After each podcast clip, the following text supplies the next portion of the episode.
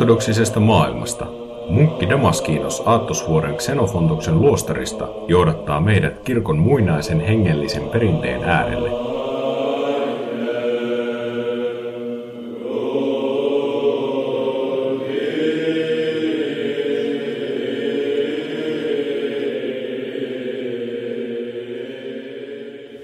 Tässä jaksossa jatkamme kuuntelijoiden lähettämiä kysymyksiä ja niihin vastaamista. Ensimmäisenä kysymyksenä tänään on, mitä on ikoniteologia? Tämä ei ole kovin pieni aihe, emmekä kovin syvällisesti pysty tästä puhumaan näin lyhyessä ajassa, mutta teemme parhaamme. Sana ikoni tulee kreikan kielen sanasta ikon, joka tarkoittaa oikeastaan kuvaa, mitä tahansa kuvaa. Sillä ei ole kreikassa samanlaista erikoismerkitystä kuin suomen kielessä. Olisikin ehkä parempi puhua termistä kuvateologia, koska kyseessä on paljon isompi kokonaisuus kuin pelkkiin pyhiin kuviin tai mitä me ymmärrämme ikoneina liittyvä teologia. Kristillisissä kirkoissa on käytetty kuvia jo alkukirkosta alkaen. Varhaisimmat meille säilyneet maalaukset ovat 200-luvulta, mutta voi hyvinkin olla, että kuvia on tehty jo ennen tätä. Kuvista on kerrottu myös varhaisessa teologiassa, erityisesti kappadokialaisisien opetuksissa 300-luvulla. Varsinkin, varsinainen ikoniteologia kuitenkin kehitettiin 700-luvulta lähtien, kun Byzantin valtakunnassa syntyi ikonoklasmin eli kuvainraastajien harhaoppi. Ikonoklastit kielsivät pyhien kuvien käytön kirkoissa, vaikka tämä oli jo vakiintunut kristillinen traditio. Kirkon vuosisataista perinnettä puolustaakseen pyhä Johannes Damaskolainen, joka eli 600-700-lukujen vaihteessa, oli ensimmäinen systemaattinen ikonien puolustaja. Sen takia koko ikoniteologia perustuukin Johanneksen opetuksiin. Ikoniteologian ensimmäinen voitto tapahtui vuonna 787 Nikean kirkolliskokouksessa, jossa ikonien kunnioittaminen vahvistettiin jopa ortodoksien velvollisuudeksi – Ikonoklasmi eli ikonien raastajien harhaoppi kuitenkin nousi uudelleen ja se kumottiin lopullisesti vuonna 843. Tätä ikonien kunnioittajien toista voittoa juhlitaan joka vuosi suuressa paastossa niin kutsuttuna ortodoksisuuden sunnuntaina, jolloin on tapana myös siunata ikoneja. Ikonoklasmi ei suinkaan loppunut tähän – Esimerkiksi reformaation yhteydessä monet protestantit alkoivat suhtautua kielteisesti kuvien kunnioitukseen ja tuhosivat erilaisia kirkollisia kuvia Euroopassa. Tästä saattaa kuulla Suomessa edelleenkin kaikuja. Muistan itse, kun olin teini-ikäinen, niin eräs kuorotoverini kerran haukkui minua kuvainpalvojaksi, koska olin ortodoksi. Tämä haukkumanimi oikeastaan paljastaa, ettei sen käyttäjä ymmärtänyt, mistä ikonien kunnioituksessa on kyse. Pyhien kuvien merkityksessä ikoni siis tarkoittaa yleensä puupaneelia tai seinämaalausta, johon on maalattu tai kaiverrettu Kristuksen, Jumalan synnyttäjän, enkelien tai pyhien ihmisten kuvia tai pelastushistorian erilaisia tapahtumia. Ortodoksinen kirkko sen sijaan ei ole yleensä käyttänyt patsaita, koska niihin liittyi pakanallisia mieleyhtymiä. Patsaat olivat sen sijaan suositumpia läntisessä kirkossa. Varsinaisia rajoituksia maalaustekniikan suhteen ei kuitenkaan ole. Yleensä käytetään kananmunapohjaista temperatekniikkaa, mutta ikoneja on maalattu myös öljyväreillä ja esimerkiksi mosaiikki-ikoneja on runsaasti olemassa. Samoin puukaiverruksia – tai metalliikoneja. Nykypäivänä on saatavilla myös painokuvaikoneja, eikä niiden hengellinen arvo ole sen vähäisempi kuin käsimaalattujenkaan ikonien. Mutta mistä ikonien kunnioituksessa oikeastaan on kyse? Pyhä Johannes Damaskolainen painottaa, että koko ikonien kunnioittamisen perusta on Kristuksen lihaksitulo. Vanhassa testamentissa kyllä kiellettiin Jumalan kuvien tekeminen – koska Jumala ei ollut vielä tullut ihmiseksi, siis nähtäväksi ja aistein havaittavaksi. Kristuksen persoonassa kuitenkin ihmisyys ja jumaluus ovat yhdessä erottamattomasti ja jakamattomasti, mutta myös sulautumattomasti ja sekoittumatta, niin kuin Kalkedonin kirkolliskokous vuonna 451 totesi. Tämä tarkoittaa sitä, että ikoni kuvaa Kristuksen ihmisyyttä.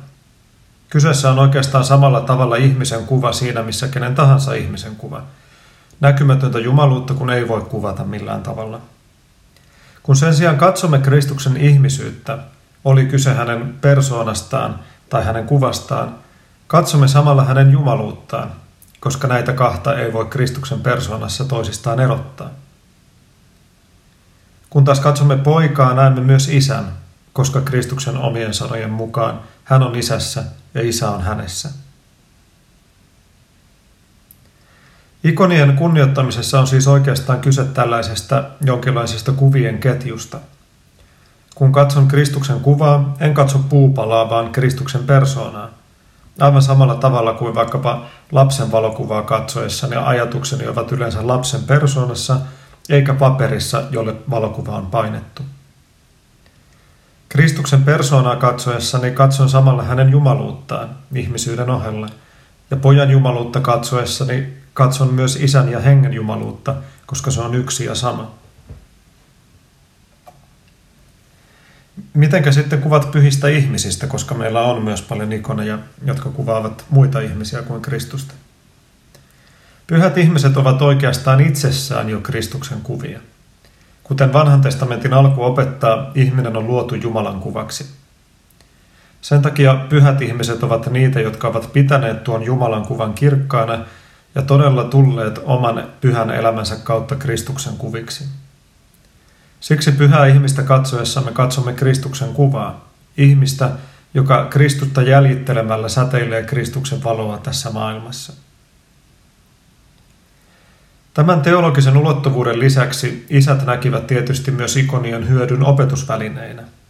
Kuvat muistuttavat meitä menneestä tai tulevasta, ja siksi vuoden 787 Nikean kirkolliskokouksen isät painottavat, että ikonit ovat visuaalista evankeliumia, ja siksi julistavat ilosanomaa samalla tavalla kuin evankeliumin sanat. Tämä ikoniteologian perusasetelma auttaa meitä myös ymmärtämään ikonien kunnioittamisen. Ortodoksit nimittäin suutelevat ikoneja, koristelevat niitä, kantavat niitä ristisaatoissa ja tuovat niille joskus myös votiivilahjoja kiitoksiksi ikonien kautta tapahtuneista rukousvastauksista. Pyhä Johannes Damaskolainen tekee erottelun kunnioittamisen ja palvonnan välillä. Hän painottaa, että palvonta kuuluu ainoastaan Jumalalle – Kunnioittaminen ja kumartaminen taas myös luoduille olennoille. Siksi ennen vanhaa lapset kumarsivat opettajien edessä, esiintyjä yleisön edessä ja toi, ihminen toiselle ihmiselle itseään esitellessä esimerkiksi. Pyhä Johannes painottaakin, että ikonin kunnioittaminen ei tarkoita esineen palvontaa. Ensinnäkään kunnioituksemme ei kohdistu itse esineeseen tai materiaan. Se kohdistuu ikonin kuvattuun persoonaan, kuten sanoin. Ja mitä tapahtuu, kun kunnioitamme pyhiä ihmisiä? Kunnioitamme oikeastaan tällöin Kristusta, eli kannamme palvontaa Jumalalle. Nikean kirkolliskokouksen isät muistuttivat, että jos ihminen ei kunnioita Kristuksen opetuslapsia, hän ei kunnioita itse Kristusta eikä sitä kautta isää Jumalaakaan. Ja sen takia ikonin kunnioittaminen on meidän rakkauden ja kunnioituksen osoitustamme pyhiä ihmisiä ja heidän kauttaan Jumalaa kohtaan. Jos kieltäydymme kunnioittamasta ikoneja, Pyhän Johanneksen mukaan kiellämme pohjimmeltaan Kristuksen lihaksi tulemisen ja sen todellisuuden, että ihminen Jumalan kuvana voi saavuttaa Jumalan kaltaisuuden ja pyhittyä. Emme tässä lyhyessä ajassa ehdi paneutua kaikkeen siihen rikkaaseen traditioon, jota ikonitaide on mukanaan tuonut. Haluaisin oikeastaan vain muistuttaa yhdestä yksityiskohdasta – Monesti kuulee sanottavan, että ikonin maalaamisessa on tiukkoja sääntöjä ja ikonit eivät saa näyttää naturalistisilta maalauksilta. Usein kritisoidaan niin sanottua akateemista maalaustyyliä, joka oli Venäjällä keisarinvallan aikana suosiossa, ja jopa sanotaan, etteivät tällaiset ikonit ole oikeita ikoneja, vaan maalauksia. On totta, että ikonimaalaus kehitti vuosisatojen aikana omanlaisen maalauskielensä – jossa on myös paljon metaforisia ja symbolisia elementtejä. Mikään tästä maalaustyylistä ei kuitenkaan ole kovin olennaista ikonin teologisen luonteen kannalta. Pyhä Teodoros Studionlainen, joka oli 800-luvun merkittävin ikoniteologi, sanoi, että ikonin ainoa lopullinen kriteeri on se, että katsoja tunnistaa ikonista, kenestä pyhästä ihmisestä on kyse. Tämän takia ikoneihin on usein tapana ikään kuin varmuuden vuoksi kirjoittaa, kuka pyhä siihen on kuvattu. Tämä pyhän Theodoroksen ohje kuitenkin jättää tilaa hyvinkin erilaisille ilmaisutyyleille ja maalaustekniikoille. Päivän toinen kysymys oikeastaan liittyy läheisesti ikoniteologiaan. Eräs kuuntelijamme kysyy, millainen on ortodoksinen ihmiskuva? Tämäkin kysymys on, niin kuin oikeastaan melkein kaikki ortodoksisen teologian kysymykset, valtavan laaja ja jälleen kerran ehdimme vain raapaista hieman pintaa. Mutta kuten edelläkin mainitsin, koko ortodoksisen ihmiskuvan pohjan asettaa Genesis, ensimmäinen Mooseksen kirja, ja siellä oleva luomiskertomus, jonka mukaan Jumala loi ihmisen kuvakseen ja kaltaisekseen. Perinteisesti sanotaan, että tämän fraasin tulkinta erottaa itäiset ja läntiset kirkot toisistaan. Ortodoksisen tulkinnan mukaan kyse näissä kahdessa sanassa ei oikeastaan ole toistosta, vaan ne tarkoittavat kahta hieman erilaista asiaa. Aloitetaan siis Jumalan kuvasta. Jumala loi raamatun mukaan ihmisen omaksi kuvakseen. Pyhä Johannes Damaskolainen muistuttaa, että ihminen koostuu ruumista ja sielusta. Ihmisen sielu on järjellinen, sillä on siis kyky tehdä itsenäisiä päätöksiä. Jumalan kuva ihmisessä viittaa Pyhän Johanneksen mukaan juuri tähän piirteeseen. Jumala henkäisi meihin joitain omia ominaisuuksiaan, kaikista tärkeimpänä itsenäisyyden, eli vapaan tahdon. Tämän vapaan tahdon oikeanlaisen käytön tarkoituksena Jumalan suunnitelmassa oli mahdollistaa ihmisen kasvu Jumalan kaltaiseksi, Jumalaksi pienellä alkukirjaimella. Jotta tämä kasvu olisi mahdollista, Jumala loi ihmisen synnittömäksi ja pahuudettomaksi. Ihminen on siis pohjimmiltaan hyvä. Synnittömyydellä tässä yhteydessä tarkoitetaan sitä, että ihmiseen ei varsinaisesti kuulu synti. Ainoastaan oman itsenäisen tahdon vääränlainen käyttö voi tuoda ihmiseen synnin. Eli silloin kun ihminen elää epäinhimillisesti. Jumala siis antoi ihmiselle valtavan tärkeän roolin. Ihminen koostuu ruumista ja sielusta, siis sekä aineellisesta että aineettomasta luomakunnasta.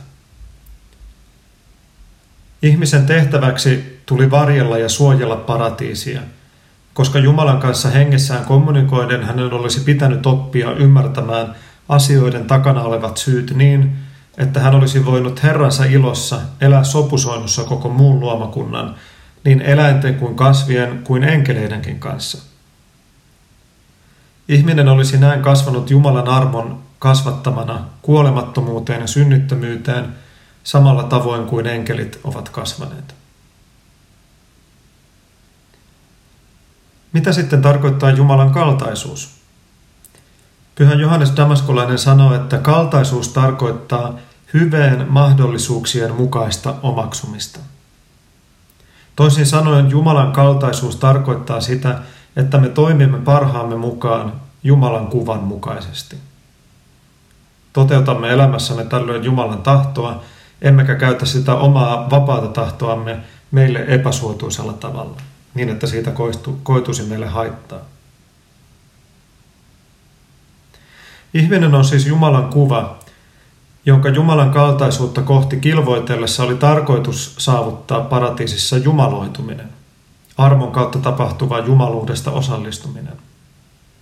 Sen sijaan, niin kuin kaikki tiedämme, tapahtui syntiinlankemus.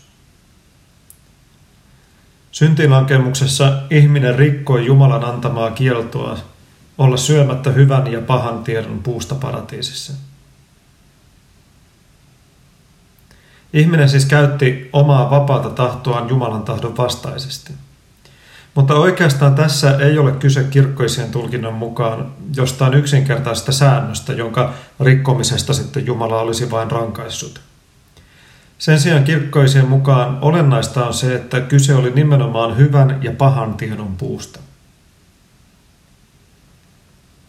Tietoa pidetään ortodoksisessa perinteessä hengellisen kilvoituksen tuloksena saavutettavasta hengellisen kehityksen asteesta, joka auttaa ihmistä ymmärtämään luomakuntaa, Jumalaa ja omaa kilvoitustaan. Tieto on siis nimenomaan kasvun tulos, koska liiallisen tiedon saaminen liian varhaisessa vaiheessa voi aiheuttaa haittaa ihmisille.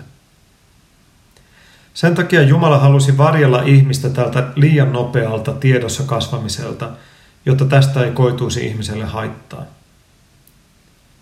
Kyse tässä maailman ensimmäisessä paastosäännössä, siis kielossa olla syömättä siitä yhdestä puusta, oli Jumalan varjelevasta rakkaudesta, eikä tyrannimaisesta sääntöjen asettamisesta. No, ihminen joka tapauksessa rikkoi sääntöä menetti Jumalan kaltaisuuden, mutta ei Jumalan kuvaa ortodoksisen perinteen mukaan.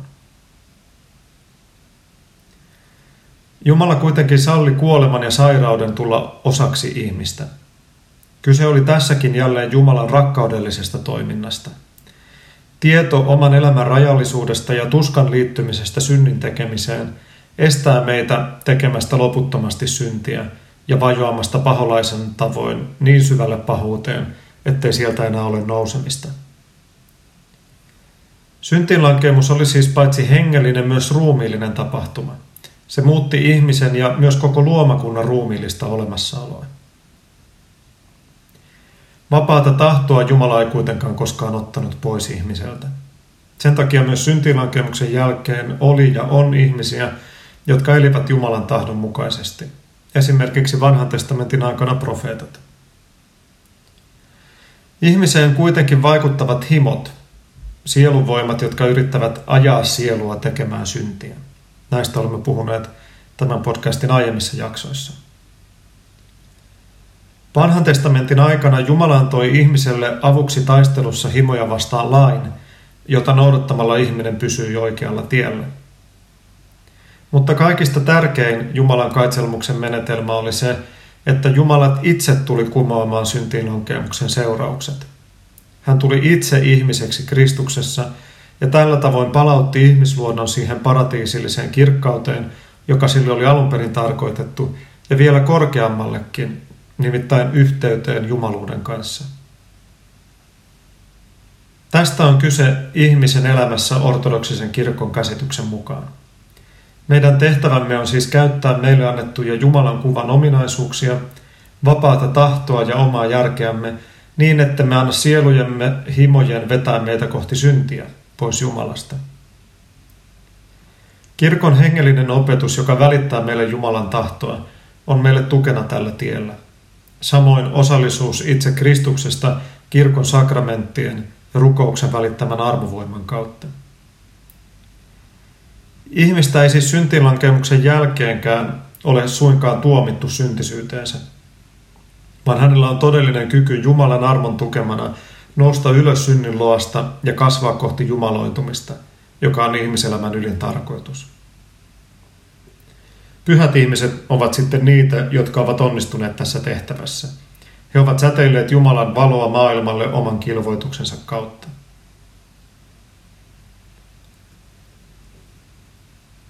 Mainitsin edellä, että lankeemus tapahtui paitsi hengellisesti myös ruumiillisesti. Se ei ollut vain Jumalan tahdon rikkomista, vaan siitä tuli myös fyysisiä seurauksia. Sen takia meidän kaikki ruumiillinen heikkoutemme ja kuolemammekin on synnin lankeemuksen jälkeisen tilan seurausta. Ei sitä todellisuutta, johon ihminen on luotu. Meidän tulee siis muistaa, että moni puutteellinen asia meissä ei tarkoita, että siinä olisi kyse Jumalan luomasta asiasta. Siinä on pikemminkin kyse asiasta, jonka me itse olemme tuoneet ihmisluontoon. Sairaus ja rikki oleminen on todellisuutta, mutta se on syntilankemuksen jälkeistä todellisuutta ja sellaisena väliaikaista. Sillä on oma roolinsa hengellisessä elämässä, mutta se ei estä meitä nousemasta kohti valoa, kirkkautta, pyhitystä ja ikuista elämää. Olennaista onkin se, että otamme kilvoituksemme mukaan niin ruumiin kuin sielunkin. Sen takia ortodoksinen kirkko korostaa ruumiillisen paaston ja muiden ruumiillisten harjoitteiden, niin kuin valvomisen ja ruumiillisen työn merkitystä. Mutta samalla myös sitä, että kaiken tämän ruumiillisen harjoituksen tulee palvella elämää rukouksessa ja rakkaudessa. Muuten emme voi saattaa omaa itseämme järkemme alaiseksi niin, että omalla tahdollamme seuraisimme Jumalan tahtoa. Ja mitä tästä kaikesta sitten seuraa? Pyhittäjä Maksimos tunnustaa ja sanoo, että Kristuksen toisessa tulemisessa tapahtuva viimeinen tuomio ei ole mikään arvaamaton oikeusistunto, vaan ihminen silloin näkee oman elämänsä Jumalan tahdon valossa. Ihminen siis oikeastaan itse toteaa, onko hän pyrkinyt elämänsä aikana kohti Jumalaa vai poispäin hänestä. Ne, jotka saavuttavat tuomiossa pelastettujen osan, jatkavat vielä tämänkin jälkeen lakkaamatonta kasvua aina vain lähemmäksi Jumalaa. He nauttivat yhä enemmän Jumalan läsnäolosta, koskaan häntä kuitenkaan olemuksellisesti saavuttamatta. Tämän iankaikkisen nautinnon, ilon ja rakkauden aistimisen tulee olla koko maailmanpäällisen elämämme ohjenuora. Sitä ei voi saavuttaa mitenkään muuten kuin vapaaehtoisesti Jumalan tahtoa seuraamalla. Tässä oli lyhyt johdatus ortodoksiseen ihmiskuvaan. Ensi kerralla jatkamme hieman tästä asiasta ja keskustelemme pyhien ihmisten merkityksestä ortodoksessa kirkossa. Muista käydä lähettämässä myös lisää kysymyksiä osoitteessa ortodoksisesta maailmasta.blogspot.fi. Siihen asti toivon kaikille hyvää kilvoitusta ja korkeimman Jumalan runsasta siunausta.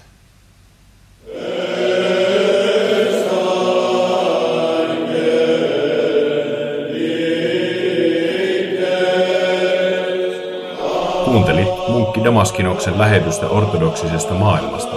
Kysymyksiä ja palautetta voi lähettää sähköpostitse osoitteeseen munkki.damaskinos.org.fi. Lisää kuunneltavaa ja luettavaa löydät osoitteesta ortodoksisesta maailmasta.blogspot.fi.